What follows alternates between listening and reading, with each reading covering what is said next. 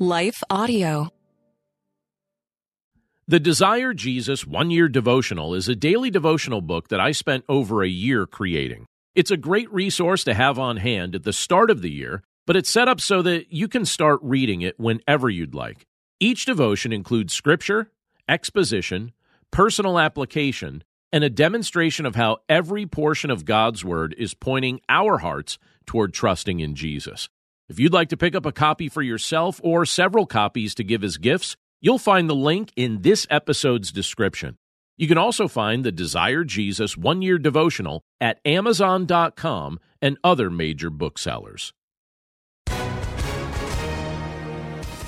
Hi, everyone. If you've been injured in an accident that was not your fault, listen up. We have legal professionals standing by to answer your questions for free. Call now and find out if you have a case and how much it's potentially worth. Call 800 497 4410. I'm here with spokesman John Wolf. So, John, tell everyone listening who should call right now. Well, Maria, first off, thank you for having me here. It's always nice to answer the listeners' questions. Now, as far as who should call in, anyone who's been injured in an accident and think you deserve compensation, give us a call right now 800 497 4410. You'll find out if you have a case and how much it's potentially worth. Thanks, John. You heard it, folks. Take advantage of this opportunity and call now 800 497 4410. Advertisement sponsored by Legal Help Center may not be available in all states. You're listening to Daily Devotions with Pastor John.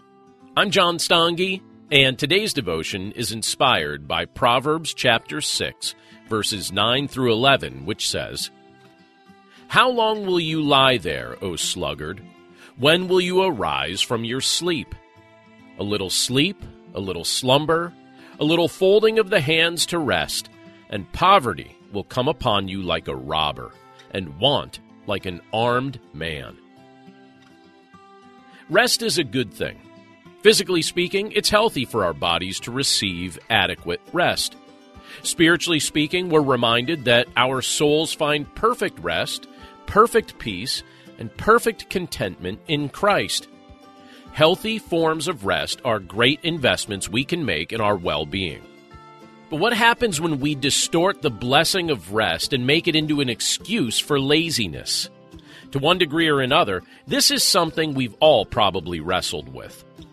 The truth is, our time on this earth is very brief, and we haven't been given this time to merely observe others using their gifts and talents while we spend decades staring from the sidelines. The moment you trusted in Jesus, you were equipped to get in the game.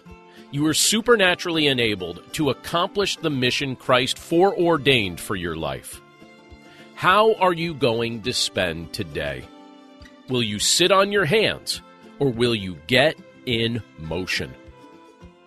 Let's pray. Lord, we thank you for your word, and we thank you for the privilege that it is to be able to read it together today. And Lord, we're grateful for this admonition that you give to us from the book of Proverbs as you challenge us not to be lazy sluggards. You challenge us to be people who get moving. You challenge us to be people who have a work ethic that honors you and you teach us that there's value in that. Lord, we know that by nature we can be lazy.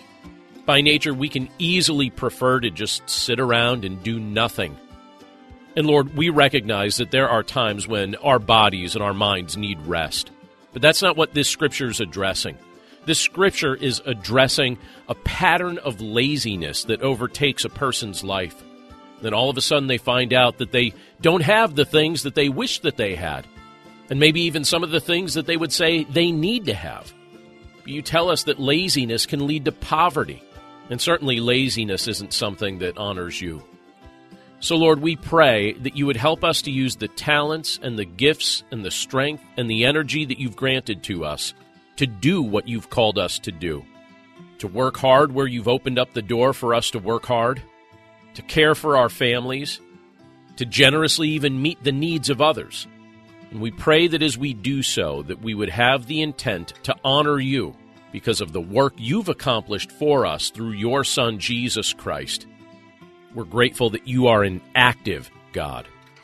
You work for us, you provide for us. and you invite us to follow your example. Thank you for challenging us from this portion of your word today. We commit this day to your care, and we pray this all in Jesus' name. Amen. Hey there, it's Carly Mercourier, host of Therapy and Theology, a weekly podcast that explores popular topics and questions related to faith, feelings, and spiritual formation. Subscribe at lifeaudio.com.